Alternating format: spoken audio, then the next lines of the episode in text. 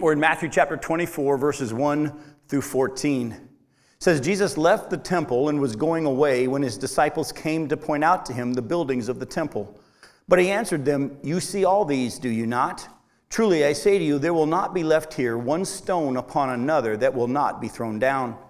Now, as he sat on the Mount of Olives, the disciples came to him privately, saying, Tell us, when will these things be, and what will be the sign of your coming and of the end of the age? Now, Jesus answered them, See that no one leads you astray, for many will come in my name, saying, I am the Christ, and they will lead many astray. And you will hear of wars and rumors of wars. See that you're not alarmed, for this must take place, but the end is not yet. For nation will rise against nation, and kingdom against kingdom, and there will be famines and earthquakes in various places. All these are about the beginning of the birth pains.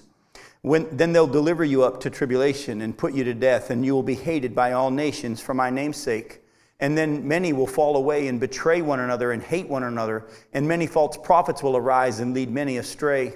And because of lawlessness will be increased, the love of many will grow cold but the one who endures to the end will be saved. And this gospel of the kingdom will be proclaimed throughout the whole world as a testimony to all nations, and then the end will come. This is as far as we're going to get tonight. But in order to kind of break this down, I remind you where we left off last, last week. As we ended our study last week, I mentioned that Jesus was hinting at the judgment that was coming on Israel in Jerusalem because of their murder and rejection of their Messiah. Go back to Matthew 23, look at verses 36 through 39. Jesus said, Truly I say to you, all these things will come upon this generation. And then he says, Jerusalem, Jerusalem, the city that kills the prophets and stones those who are sent to it. How often would I have gathered you children together as a hen gathers her brood under her wings, but you were not willing. See, your house is left to you desolate. For I tell you, you will not see me again until you say, Blessed is he who comes in the name of the Lord.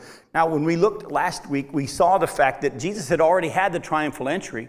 He had already had them saying, Blessed is he who comes in the name of the Lord. And so when he says, You won't see me again until you say, Blessed is he who comes in the name of the Lord, he's referring to his second coming. The triumphal entry had already happened.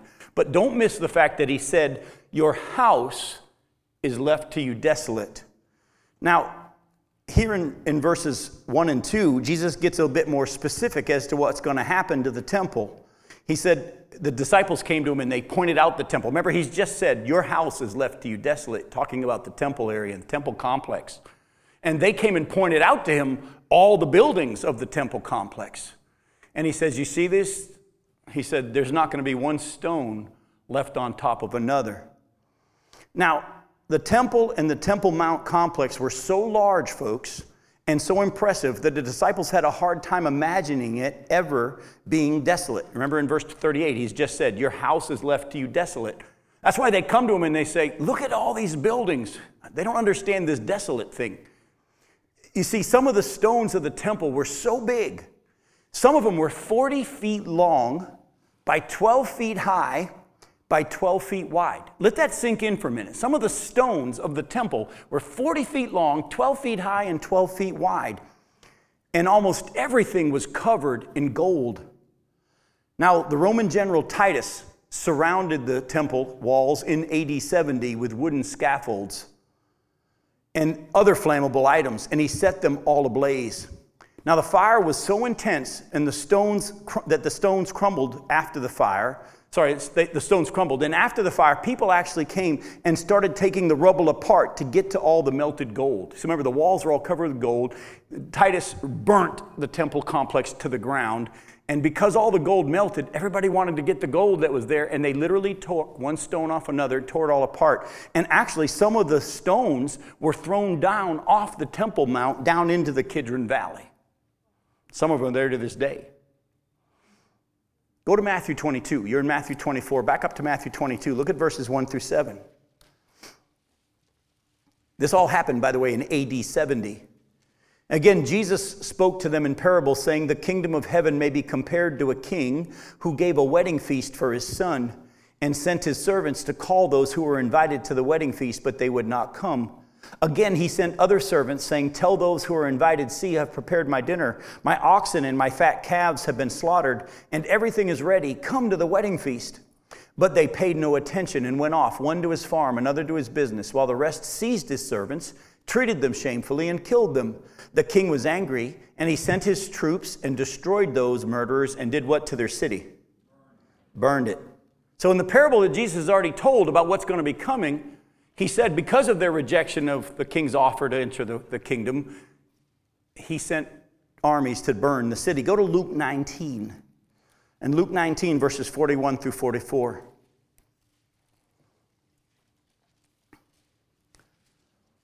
In Luke 19, verse 41, Jesus, at the end of his triumphal entry, he comes to the city. And when he drew near and saw the city, he wept over it, saying, Would you that you, even you, had known on this day the things that make for peace, but now they're hidden from your eyes. For the days will come upon you when your enemies will set up a barricade around you and surround you and hem you in on every side and tear you down to the ground, you and your children within you. And they will not leave one stone upon another in you because you did not know the time of your visitation. So Jesus has just said at the end of our last study in chapter 23 that all this stuff that he said is going to happen because of their rejection of the Messiah was going to happen to this generation, the people that were alive that heard him speak. And then he goes on and he says, Well, the disciple, he said, Your house is left to you desolate.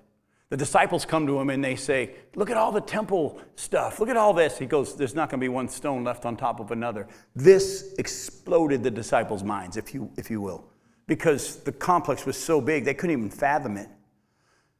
So they come to Jesus privately and they say, When will this be? So I have in my notes here, with all these hard to comprehend words swirling in their minds, they came to Jesus later on on the Mount of Olives and asked him when the destruction of the temple would be. And when, that's why they said, When will these things be? And they asked another question because if there's going to be a destruction of the temple, they said, And what will be the sign of your coming in the end of the age? They were first, first question was, when will these things be? This not one stone left on top of another. When will these things be? And what will be the sign of your coming into the end of the age? Now, as you're going to see tonight, Jesus begins to answer the second question first about the sign of his coming in the end of the age. And we're going to spend a couple of weeks dealing with that question being answered. But you got to keep in mind the disciples did not understand about Jesus' death, resurrection, time in heaven, the church age, before Jesus returned to set up his kingdom. In their mind, the kingdom was still going to come right now. And so we are looking at it from the church age. We're looking at it from now, from this time period, 2,000 years later. We knew that now we know from Scripture that Jesus had to go into Jerusalem, be crucified, three days later rise from the dead. He appeared to his disciples. He went back to the Father. He's been in heaven until the time for his return there's all this going on. But the disciples at that point still didn't understand about the fact that he was going to die and rise from the dead and all that. That didn't make sense to them yet. And they still thought the kingdom was going to happen right now. So here's what's given them a bellyache. All the prophecies about the kingdom that they thought were going to happen right now included a temple how he was going to rule and reign from Jerusalem and the temple was going to be there. You've just said that the temple's going to be desolate. The Temple Mount complex is going to be destroyed, not one stone on top of another. This doesn't compute. Go to Luke chapter 19. Look at verses 11 and 12. This kind of helps you understand the mindset of the disciples. In Luke chapter 19, verses 11 and 12. Now, as they heard these things, Jesus proceeded to tell a parable because he was near to Jerusalem and because they supposed that the kingdom of God was to appear immediately. He said, Therefore, a nobleman went into a far country to receive for himself a kingdom and then returned. So Jesus tells the parable of the ten minas, and he tells about how the guy goes away for a while and then he's going to come back and hold them accountable for what they've been given. In the meantime, why did he tell that parable? Because they thought the kingdom was going to begin right there and then. Go to Acts chapter 1. This is after Jesus has died on the cross, he's risen from the dead, and now he's appearing to his disciples for 40 days. And the Bible says he's teaching them about the kingdom. Go to Acts chapter 1, look at verses 1 through 7. Luke is the one who wrote the book of Luke, and he's the one writing the book of Acts, and he's writing to this guy. And when he refers to this previous book, he's talking about the Gospel of Luke. He says, In the first book, O Theophilus, I have dealt with all that Jesus began to do and teach until the day when he was taken up after he had given commands through the Holy Spirit to the apostles whom he had chosen, he presented himself alive to them after his suffering by many proofs, appearing to them during 40 days and speaking about the kingdom of God. And while staying with them, he ordered them not to depart from Jerusalem, but to wait for the promise of the Father, which he said, You heard from me. For John baptized with water, you will be baptized with the Holy Spirit not many days from now. So when they had come together, they asked him, Lord, will you at this time restore the kingdom to Israel? He said to them, It's not for you to know the times or seasons that the Father has fixed by his own authority. And then he went on and talked about how you're going to receive power and you'll be my witnesses. When the Holy Spirit comes upon you, be my witnesses all over the globe. Don't miss this. The disciples thought that the kingdom was going to happen right away. Jesus is trying to explain to them with the parable of the talents, parable of the ten minas, I'm going to go away for a while and then I'm going to come back. And what you do in the meantime is important. They still didn't get it he was crucified. He rose from the dead and he appeared to them, and they were like starting to put it together. Oh, he had to rise from the dead. And then he teaches them for 40 days about the kingdom of God. Let me stop for a second. Many of us have been raised in denominations that teach that the kingdom of God is now, it's being fulfilled in the church, and all this stuff, and it's a spiritual kingdom only, and there's not a second coming, there's not a millennial kingdom on the earth. If Jesus taught them for 40 days about the kingdom of God, and their question was, Are you going to restore the kingdom to Israel now? He must have been talking about the fact that the kingdom was going to be in Israel, not a spiritual kingdom. You understand? They would have never asked that question if his teaching was what people try to teach the kingdom is now. On top of that, though, he didn't give a timeline. They knew the kingdom was going to be in Israel, and their question was, Are you going to restore the kingdom to Israel now then? Because at this point, the temple hadn't been destroyed. And he says, Not for you to know the times or the dates the Father set by his own authority. By the way, take a deep breath, folks. That means none of us are going to figure it out either. We're to be watching and ready we know that the scripture teaches in many different ways that he's going to come and gather his church, take us to be with him. There's a seven year period coming on the earth called the tribulation period or the time of Jacob's trouble, which we will be looking at tonight. Which the Jews are going to be going through a time of purification and salvation and all this that's going to go on as he judges them and the world. And then we're going to come back with him when he sets up his kingdom on the earth. All this is still to be. We understand now. At this time, though, they don't understand it. And like I said, it's because the con- this is why the concept of the temple and the Temple Mount being destroyed and desolate seemed to make no sense. The prophecies about the Messiah in the coming kingdom included a temple. Go to Psalm 118. I'm just going to show you one. I could show you a bunch, but we're just going to look at one. Go to Psalm 118. Look at verses 25 through 29. Psalm 118, verse 25. Save us, we pray, O Lord. By the way, that's Hosanna. O Lord, we pray, give us success. Blessed is he who comes in the name of the Lord. We bless you from where? From the house of the Lord. What's that? That's the temple in the eyes of the Jews. We bless you from the house of the Lord. The Lord is God, and He's made His light to shine upon us. Bind the festal sacrifice with cords upon, up to the horns of the altar. You are my God, and I'll give thanks to you. You're my God, and I will extol you. Oh, give thanks to the Lord for His good. His steadfast love endures forever. A prophecy about the coming kingdom when they're going to say, Blessed is He who comes in the name of the Lord. He comes up and sets His kingdom up, and it says they're going to worship Him from the temple. But Jesus has just said the temple's going to be destroyed, and there's not going to be one stone left on top of another. So they come to him privately and they say, okay, we're having a little trouble putting all this prophecy stuff together. By the way, anybody else feel a little better? The disciples struggled with it. You and I struggle with it a little bit as well. He says, they said, when are these things going to be? Talking about the temple being destroyed. And what will be the sign of your coming in the end of the age? Jesus doesn't answer the when will these things be about the temple destruction first. He answers the second question first but in great detail. And we're going to begin to look at that detail. Go to verse chapter 24 of Matthew, verses 4 through 8. He said, He answered them, See that no one leads you astray, for many will come in my name, saying, I am the Christ, and they'll lead many astray. And you'll hear of wars and rumors of wars. See that you're not alarmed, for this must take place, but the end is not yet. For nation will rise against nation and kingdom against kingdom, and there'll be famines and earthquakes in various places. All these are the, but the beginning, don't miss this, of the birth pains. Now, Jesus could have simply been describing how things will get progressively worse until his return, just like labor pains on a woman, but look closely. Jesus says these are the signs of the beginning of the birth pains.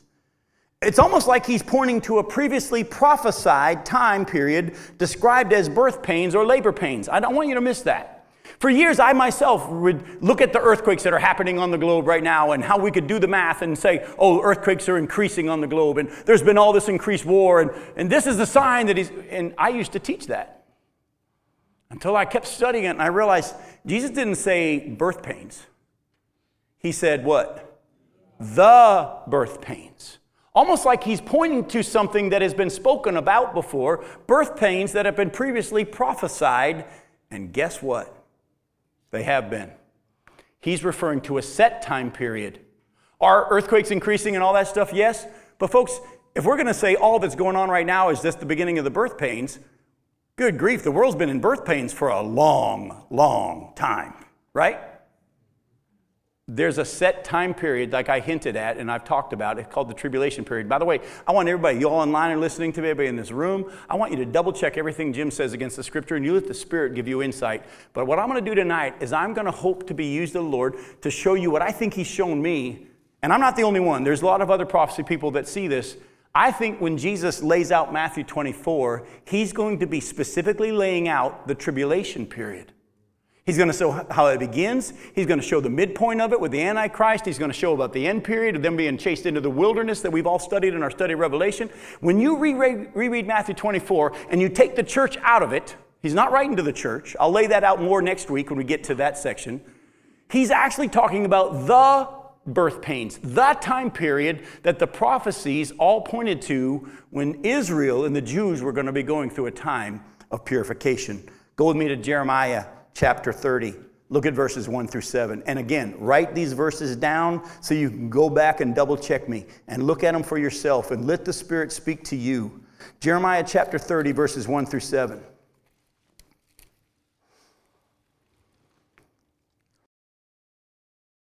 I had a man tell me today that I hadn't seen in a long, long time. He said, Man, God really used you to change my theology. I sure hope you're right. He said, Because if you're not, I'm in trouble. And I had said to him, No, if I'm not right, not only am I in trouble, you're in trouble. Uh, but, but you're supposed to check everything that I say against the scripture, so you can't blame me. God will deal with me if I'm wrong, but don't sit back and say, Well, I put my faith in what Jim said. Look at Jeremiah 30, verses 1 through 7. The word that came to Jeremiah from the Lord, thus says the Lord, the God of Israel, write in a book all the words that I've spoken to you. For behold, days are coming, declares the Lord, when I will restore the fortunes of my people Israel and Judah, says the Lord. And I will bring them back to the land that I gave their fathers, and they shall take possession of it. By the way, let me stop real quick. I'm not going to beat this one too much, but for so long the church has taught that the church has replaced Israel. All the promises for Israel are now being fulfilled in the church. You ever heard that, right? Well, why don't they claim that land? Why doesn't the church say that land of Israel is ours? You can't take pieces and parts. You got to take the whole thing. And he said, I'm going to restore the fortunes of Israel and who?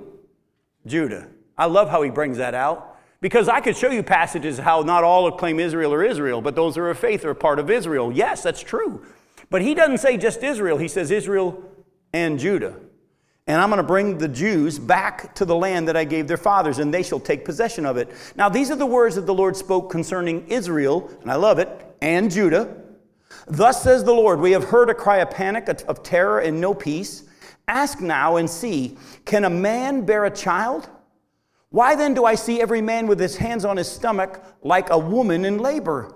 Why has every face turned pale? Alas, that day is so great, there is none like it. It's a time of distress for who? Jacob, which is Israel. Yet he shall be saved out of it. So here we see that God prophesies there's a time coming on the nation of Israel that there's not going to be any other day. By the way, we didn't get that far in Matthew 24. We'll get there hopefully next week. Jesus actually describes this time period in Matthew 24 and said, there's not going to be there's going to be a time of suffering like has never been on the whole face of the earth and never will be again and if god doesn't cut those days short no human being will live during that time period and here the prophecy said there's a day that there's not going to be another one like it time period, nothing like it. And it's a time of distress for Israel, yet he'll be saved out of it. But it's described as a time of a woman in labor. Go to Isaiah chapter 13. Look at verses 6 through 13. Isaiah 13, verses 6 through 13. Wail, for the day of the Lord is near. As destruction from the Almighty, it will come. Therefore, all hands will be feeble, and every human heart will melt. They will be dismayed. Pangs and agony will seize them. They will be in anguish like a woman in labor. They will look aghast at one another. Their faces will be aflame. Behold, the day of the Lord comes, cruel with wrath and fierce anger, to make the land a desolation and to destroy its sinners from it. For the stars of the heavens and their constellations will not give their light. The sun will be dark at its rising, and the moon will not shed its light. I will punish the world for its evil and the wicked for their iniquity. I'll put an end to the pomp of the arrogant and lay low the pompous pride of the ruthless. I'll make people more rare than fine gold and mankind than the gold of Ophir. Therefore, I will make the heavens tremble and the earth will be shaken out of its place at the wrath of the Lord of hosts in the day of his fierce anger. By the way, has this happened yet, folks? Of course not. By the way, does that read like the book of Revelation?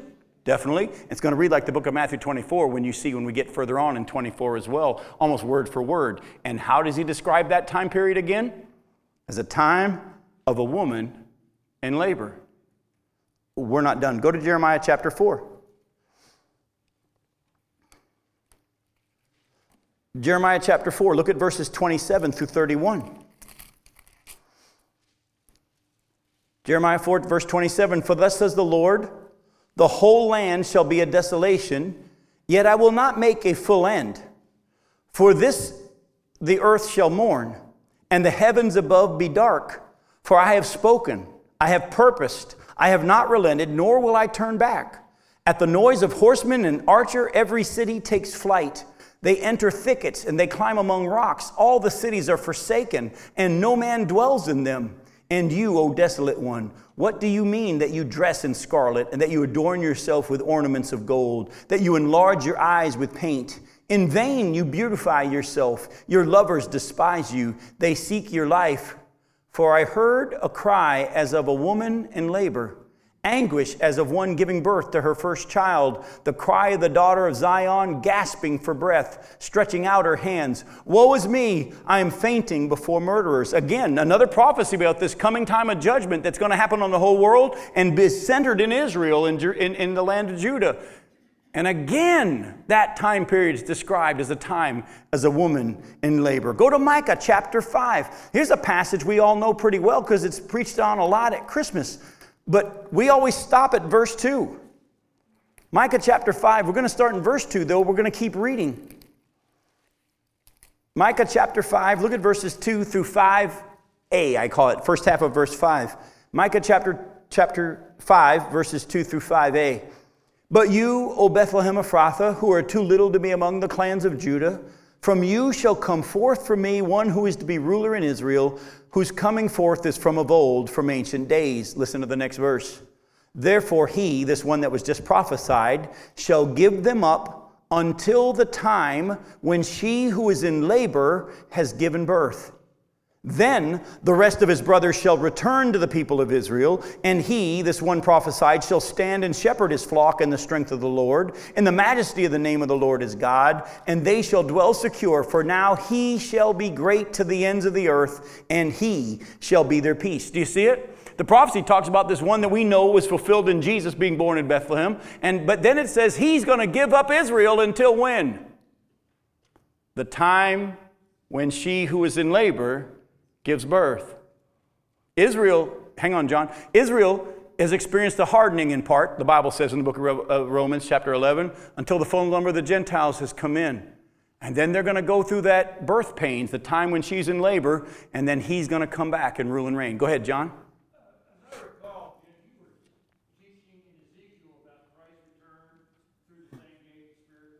Yes.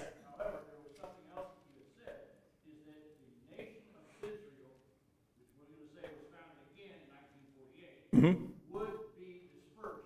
One more time. They're going to. We're going to get to all that.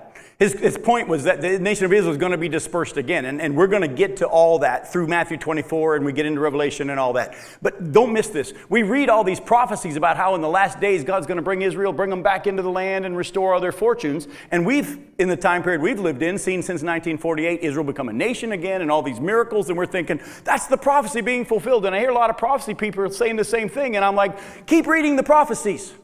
The prophecies say that when that's fully fulfilled, all Israel will worship the Lord. They'll believe in him. They'll look on him whom they've pierced, and they'll weep and they'll mourn and they'll seek forgiveness. Israel's not doing that.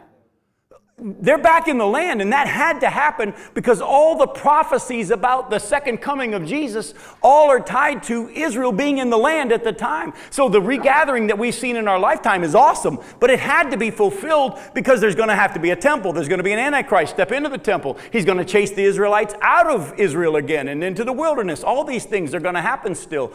The full gathering and regathering and restoring the fortunes of Judah, I mean, of Israel and Judah, have not happened right now. They've just been brought back so that they could be in the place they need to be when all this stuff that's been prophesied has happened. But I don't want you to miss it. When Jesus said, You're going to hear of wars or Antichrist and wars and rumors of wars and all this stuff, don't be alarmed. It's not the end just yet. That's just the beginning of the birth pains. And folks, the birth pains, I believe without question. Again, you believe what God shows you, you'll be held accountable for what you believe. But listen, I believe the birth pains is referring to the tribulation period, as we've just seen the prophecies pointing to that day as a time of a woman in labor. And the scripture said that he would give them up until that time when she who is in labor gives birth, and then he'll come and stand and rule. Now, go to Matthew 24 and again, look at verses 4 through 8. And I want to show you how what Jesus describes here in these verses parallels with the beginning of the tribulation period as recorded in Revelation chapter 6, verses 1 through 17. So we're going to read Matthew 24, verses 4 through 8, and then we're going to go read, read Revelation 6, 1 through 17. Jesus said, See that no one leads you astray, for many will come in my name, saying, I am the Christ, and they'll lead many astray. And you'll hear of wars and rumors of wars. See that you're not alarmed, for this must take place. But the end is not yet. Na- for nation will rise against nation, and the kingdom against kingdom, and there'll be famines and earthquakes in various places. All these are but the beginning of the birth pains. Now, jump over to Revelation 6. In Revelation chapter 6, we see the beginning of the opening of the seals in the book of Revelation. And you're going to see an amazing parallel between the opening of the seals and what we just read in Matthew 24. I'm going to read to you Revelation 6, verses 1 through 17. John says, Now I watched when the Lamb opened one of the seven seals, and I heard one of the four living creatures say with a loud voice like thunder, Come. And I looked, and behold, a white horse, and its rider had a bow, and a crown was given to him. And he came out conquering and to conquer. And when he opened the second seal, I heard the second living creature say, Come. And out came another horse, bright red. Its rider was permitted to take peace from the earth, so that people should slay one another, and he was given a great sword. And when he opened the third seal, I heard the third living creature say, Come. And I looked, and behold, a black horse, and its rider had a pair of scales in his hand. And I heard what seemed to be a voice in the midst of the four living creatures saying, A quart of wheat for a denarius, and three quarts of barley for a denarius, and do not harm the oil and wine. When he opened the fourth seal, I heard the voice of the fourth living creature say, Come. And I looked, and behold, a pale horse, and its rider's name was Death. And Hades followed him. And they were given authority over a fourth of the earth to kill with sword sword, with famine, with pestilence, and by wild beasts of the earth. When he opened the fifth seal, I saw under the altar the souls of those who had been slain for the word of God and for their witness that they had borne. And they, they cried out with a loud voice, O sovereign Lord, holy and true, how long before you will judge and avenge our blood on those who dwell on the earth? Then they were each given a white robe and told to rest a little longer until the number of their fellow servants and their brothers should be complete, eh, who were to be killed as they themselves had been. When he opened the sixth seal, I looked, and behold, there was a great earthquake, and the sun became black as sackcloth, the full moon became like blood, and the stars of the sky fell to the earth as fig trees shed its winter fruit when shaken by a gale. The sky vanished like a scroll. Does that sound familiar? We just read that tonight in the prophecies. The sky vanished like a scroll that is being rolled up, and every mountain and island was removed from its place. Then the kings of the earth and the great ones and the generals and the rich and the powerful and everyone slave and free hid themselves in the caves and among the rocks and the mountains, calling to the mountains and the rocks, Fall on us and hide us from the face of him who's seated on the throne and from the wrath of the Lamb, for the great day of their wrath has come, and who can stand? Folks, I want you to track with me here. Let's look at the parallel between what Jesus says in Matthew 24 and Revelation 6.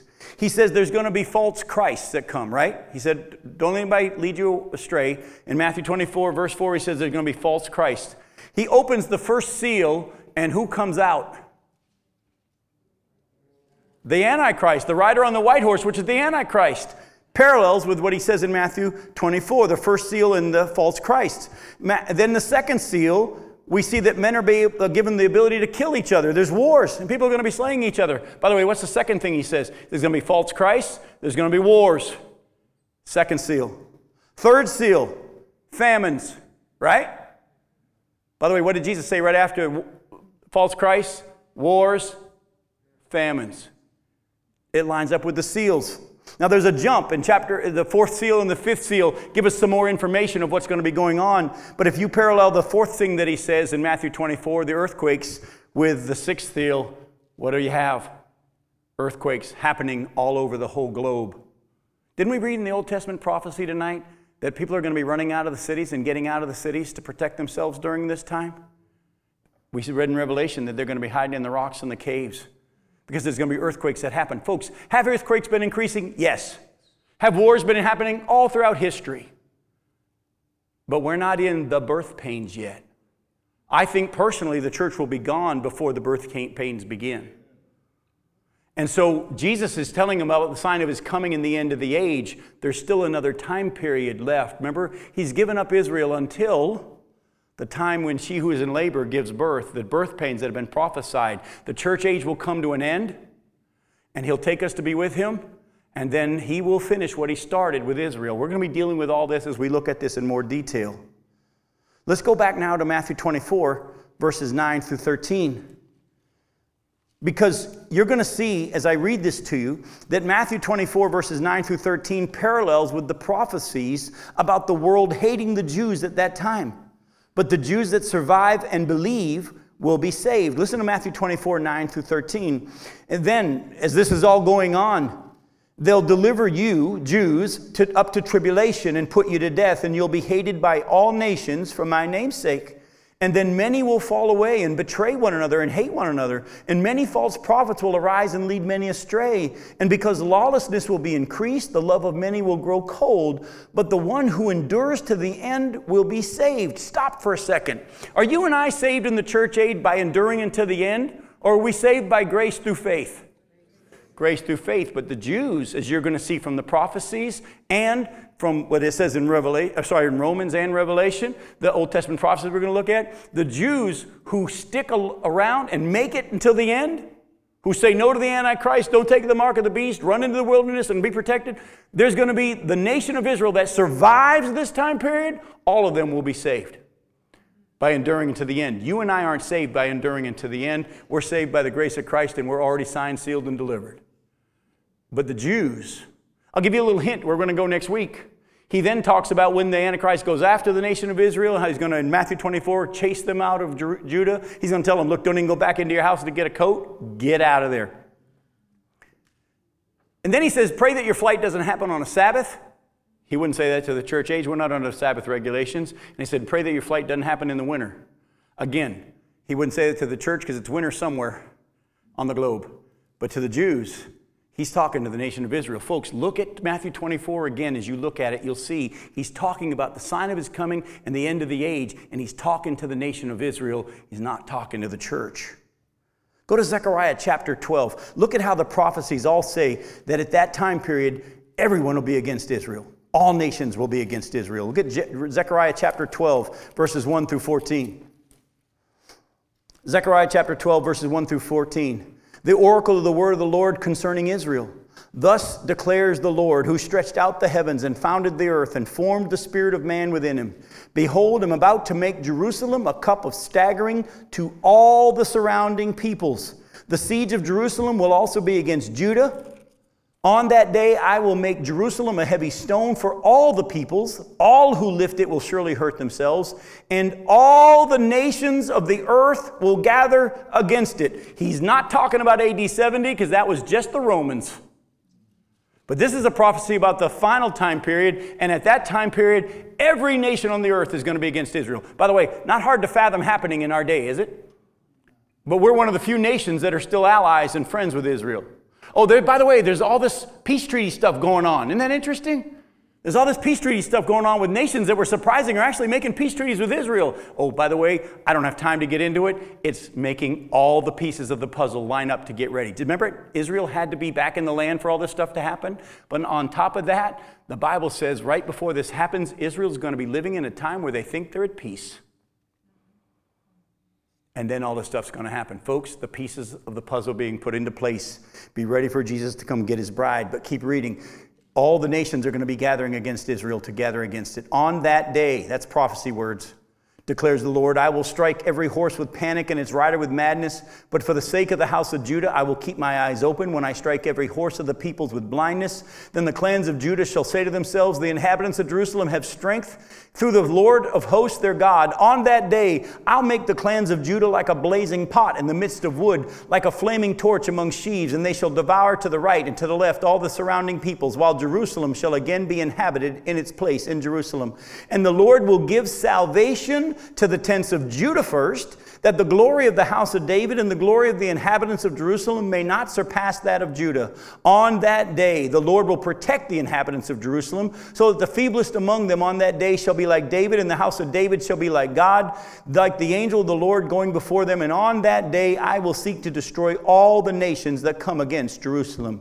Oh, and I'll pour out on the house of David and the inhabitants of Jerusalem a spirit of grace and pleas for mercy, so that when they look on me, on whom they whom they pierced, they shall mourn for him as one mourns for an only child, and weep bitterly over him as one weeps over a firstborn. On that day, the mourning in Jerusalem will be as great as the mourning for Hadad Rimmon in the plain of Megiddo. The land shall mourn, each family by itself, the family of the house of David by itself, and their wives by themselves, the family of the house of Nathan by itself, and their wives by themselves, the family of the house of Levi by itself, and their wives by themselves, the family of the Shimeites and by itself, and their wives by themselves, and all the families that are left, each by itself, and their wives by themselves. Jump over to Jeremiah 31. Jeremiah 31 and look at verses 31 through 34. In Jeremiah 31, verses 31 through 34, God says this Behold, the days are coming, declares the Lord, when I'll make a new covenant with the house of Israel and the house of Judah. Not like the covenant that I made with their fathers on the day when I took them by the hand to bring them out of the land of Egypt, my covenant that they broke, though I was their husband, declares the Lord. For this is the covenant that I will make with the house of Israel after those days, declares the Lord. I'll put my law within them, and I'll write it on their hearts. And I will be their God, and they shall be my people. And no longer shall each one teach his neighbor and each his brother, saying, Know the Lord, for they shall all know me, from the least of them to the greatest, declares the Lord. For I will forgive their iniquity, and I'll remember their sin no more. We're living in the church age right now when there's a need for preachers and teachers and people out there saying, Know the Lord. But at this point, at the end of the tribulation, all Israel that survives the tribulation period, who endures to the end, will be saved. Won't even need anybody preaching to the Jews at that point because they'll all know him and they'll all believe in him. And that's why Jesus in Matthew 24 says, You guys, when you start to see these beginning of the birth pains, and there won't be any question as to whether or not this is the birth pains, you'll know then you're going to see all of a sudden the nations of Israel, uh, sorry, the nations of the world gather against you. And they're going to go after you. And you're going to have people within the nation of Israel betraying and hating each other. But those who endure to the end will be saved. Go to Romans chapter 11. Romans chapter 11, look at verse 25 through 27.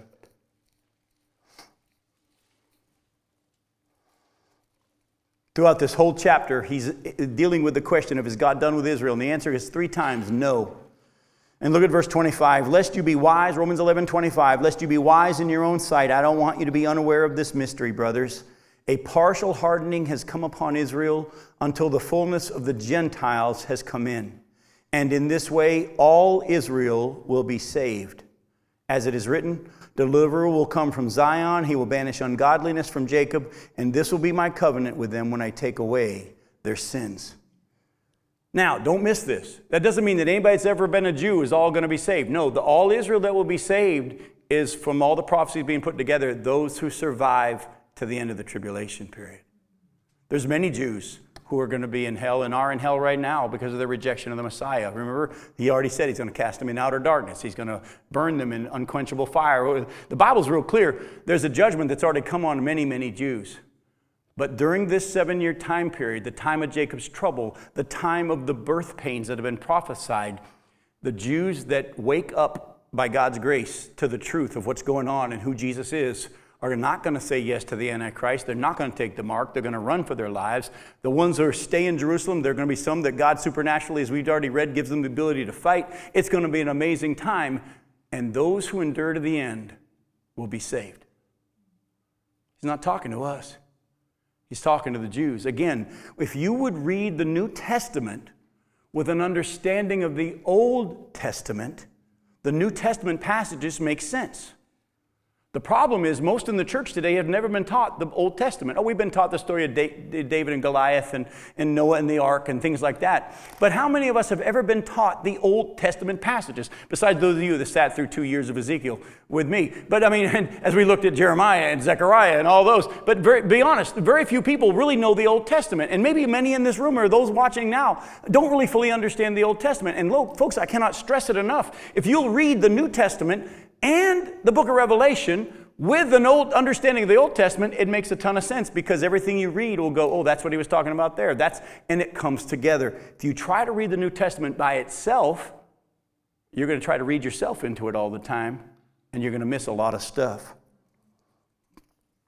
Preachers have tried to read the church into Matthew 24 when it's describing the time period where we'll already be the, in heaven with the Lord, awaiting the time when we'll return with him.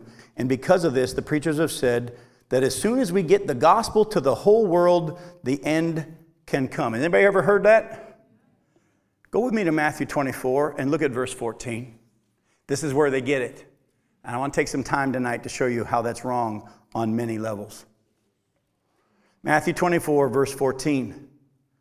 And the, this gospel of the kingdom will be proclaimed throughout the whole world as a testimony to all nations, and then the end will come. Don't miss that. He's laid out, I'm going to show you tonight and next week, he's laid out the beginning of the first half of the tribulation period, hinted at the end when all who endure to the end will be saved. But you, when we come back next week, you're going to see the midpoint where the Antichrist steps into the winged temple and declares himself to be God. We're going to get into that next week.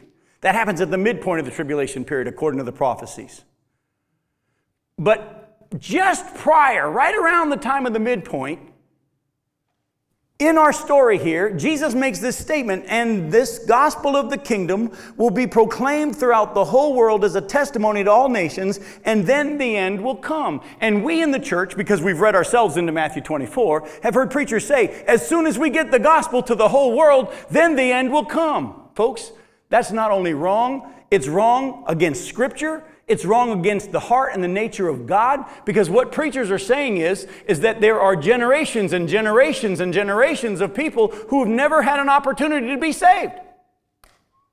Isn't that what they're saying? Because the gospel hasn't made it to the whole world yet. As soon as it makes it to the whole world, then the end will come. Let's hurry up and get the gospel to the whole world. The Bible actually says the gospel's been preached to the whole world already, and more than once. Let me show you what I mean. Go to Colossians chapter 1, verse 23.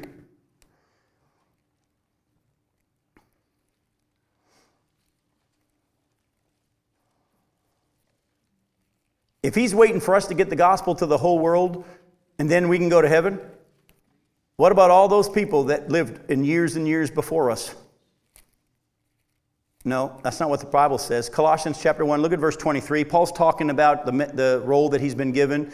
He says, If indeed you continue in the faith, stable and steadfast, not shifting from the hope of the gospel that you heard, which has been proclaimed in all creation under heaven, and of which I, Paul, became minister. Folks, don't hear what I'm not, don't hear me say something I'm not saying. I'm not saying we shouldn't have missionaries going out all over the globe, because we still need to get the gospel out. But even though the gospel may have been preached in Indialantic, Florida, that doesn't mean that there aren't people moving into here, babies being born. The gospel still needs to be preached over and over. We need to have missionaries go out as God sends them and calls them. But don't think for a second that there's parts of the globe that have never heard the gospel. Paul said the gospel has already been preached in all creation. Go to Romans chapter 10. By the way, ironically, a very familiar passage where people take what it says here in Romans 10 and they say, well, how can they hear unless we get the gospel out? Look at what Romans 10 actually says in the context. In Romans chapter 10, verse 14, how can they hear? He's just said in verse 13, everyone that calls on the name of the Lord will be saved. Well, how can they hear? How can they call on him in whom they've not believed? And how are they to believe in him of whom they have never heard? And how are they to hear without someone preaching? And how are they to preach unless they're sent? As it is written, how beautiful are the feet of those who preach the good news. But they have not all obeyed the gospel. For Isaiah says, Lord, who has believed what he has heard from us? So faith comes from hearing, and hearing through the word of Christ. But I ask, have they not heard? Indeed, they have. For their voice has gone out to all the earth, and their words to the end of the world. What Paul's saying is the opposite of what we've been taught in this passage. Paul's not saying if we don't get, up, get the message out, they won't hear, which is how we've heard it preached. Paul's saying God says everyone that calls on the name of the Lord will be saved. Well, guys, let's take that backwards then. If he's expecting everyone to call on him, how can they call on him unless they've been preached to and, and, heard? And how can they hear unless they've been preached to? And, and how can they be preached to unless God sent somebody? And all along, the prophecy said they have heard. This word's gone to all the world. We don't have time to lay out for you Romans 1, where he's made it really clear that he exists through creation and everyone's without excuse. Romans 2, that he's written his law in everybody's heart, whether they heard the law of God or not. Uh, the Bible actually says that everybody hears. Does everybody hear in the same amount? No. Does everybody have the same level of understanding and light? No. The Bible says that we're all going to be judged in accordance with how much light we've received. But the Bible says that everybody hears. So stop thinking as soon as we get the gospel to the whole world, then the end will come. The gospel's being preached, been preached to all creation, and still being done. Actually, what is Jesus, what time period is Jesus talking about in Matthew 24? By the way, if you don't get this right, we've got to start all over. He's talking about what time period? The tribulation. Go with me to Revelation chapter 14. And look at what Revelation 14 says is going to happen right about the midpoint of the tribulation. Look at Revelation 14, verses 6 and 7. Again, if you read the New Testament with an understanding of the Old Testament and the prophecies, even in Revelation, it would all make sense. Revelation 14, look at verses 6 and 7.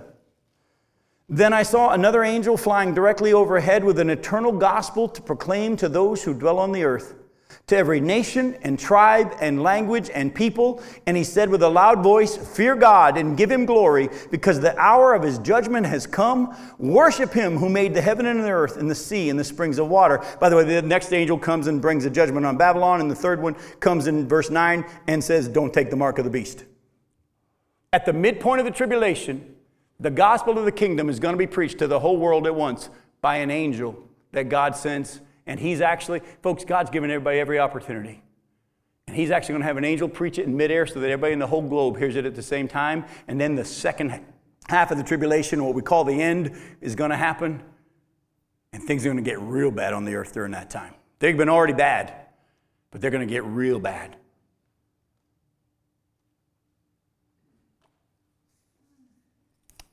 For the sake of time, I think I'm going to stop here tonight. I'm going to let you out early. If anybody has a question, we'll probably do that. I have in my notes to go further, but I think because of how much we need to get into, I, I can't. We're going to, next week, we'll get into Matthew 24, verses 15 through 31, and deal with that section when we come back. But for tonight, I hope I've slowed down enough so that you could track with me. Uh, you say, slow down. Trust me, you have no idea. I have wanted to show you so many other passages because when I look at Matthew 24 and I see what Jesus is saying here, all these other passages, folks, the Bible's full of what God has in store. And it all comes together when we let the scriptures speak. When we come back next week, we're going to deal with the fact that uh, the church really isn't mentioned in 24. And we're going to wrestle with all that. Are there things we can learn from this? Of course. Are there things that God can show us? Definitely. But one of the things I hope you'll start to grasp is that we need to rightly divide the Word of God, as it says in the King James. let's close with this. I'm going to just do this as we close. I think this is a good way to do it in the seven minutes we have left. He said, Jim, you get us all excited about letting us out early. I know, I'm sorry. Go to Isaiah 61. Go to Isaiah 61.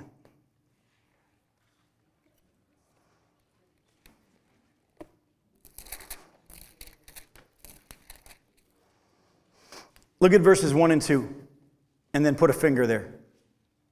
Isaiah 61 The Spirit of the Lord God is upon me, because the Lord has anointed me to bring good news to the poor. He sent me to bind up the brokenhearted, to proclaim liberty to the captives, and the opening of the prison to those who are bound, to proclaim the year of the Lord's favor and the day of vengeance of our God, to comfort all who mourn. Put a bookmark or a finger in Isaiah 61, go to Luke 4.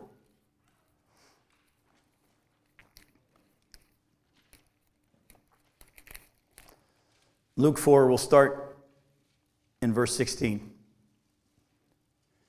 And he, Jesus, came to Nazareth where he had been brought up, and as was his custom, he went to the synagogue on the Sabbath day and he stood up to read.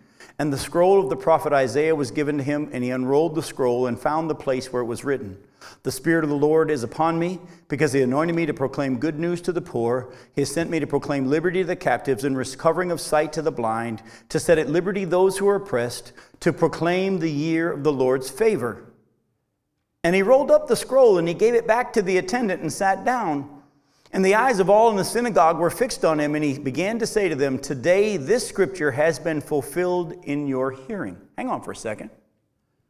If you go back and look at Isaiah 61, verses 1 and 2, especially verse 2, Jesus stopped in the middle of a verse, didn't he? He said, Proclaim the year of the Lord's favor. The prophecy, as you keep reading it, says, And the day of vengeance of our God. How come he stopped in the middle of the verse, rolled up the scroll, and said, This has been fulfilled in your hearing? How come? Oh, very good, Sheila. Listen, because that was the purpose of his first coming to proclaim the year of the Lord's favor, the day of age of grace, the church age. When he comes back, he's going to bring the vengeance. Don't miss this, folks. Would you not agree that's a correct interpretation that Sheila has it right? You know, that way you can't blame me. but I agree with Sheila. What you've just agreed with is that the first half of one verse in Isaiah 61, verse 2, is talking about one time period. The second half of the exact same verse is talking about another whole time period 2,000 years away. Do you see the importance of how to study prophecy? Part of the reason why is because people try to study prophecy by reading it chronologically and trying to make, and you won't, it'll, it'll mess you up. But if through the Spirit of God you lit the scriptures all into your heart, God begins to show you his time periods and the ways that he's going to work over time. And when you study the prophecies, you'll see, oh, this is talking about that time period. This part of the verse is talking about that time period. And it all will begin to make sense. That's why you need preachers and teachers. But at the same time, you have the Spirit within you. You better check what's being taught against the Scriptures because we're living in the day in which the Bible said there'll be doctrines taught by demons. And as we've already hinted at, we've been taught a lot of stuff over the years that we all said, heard it, heard it, but it didn't match up with Scripture. Hopefully, you'll start looking at Matthew 24 in a whole new way. Oh, by the way, when we get to chapter 25 with the sheep and the goats, you're going to find that's not even what we thought it was either and I can't wait to show that to you. But that's weeks away. I love you. Thanks for coming.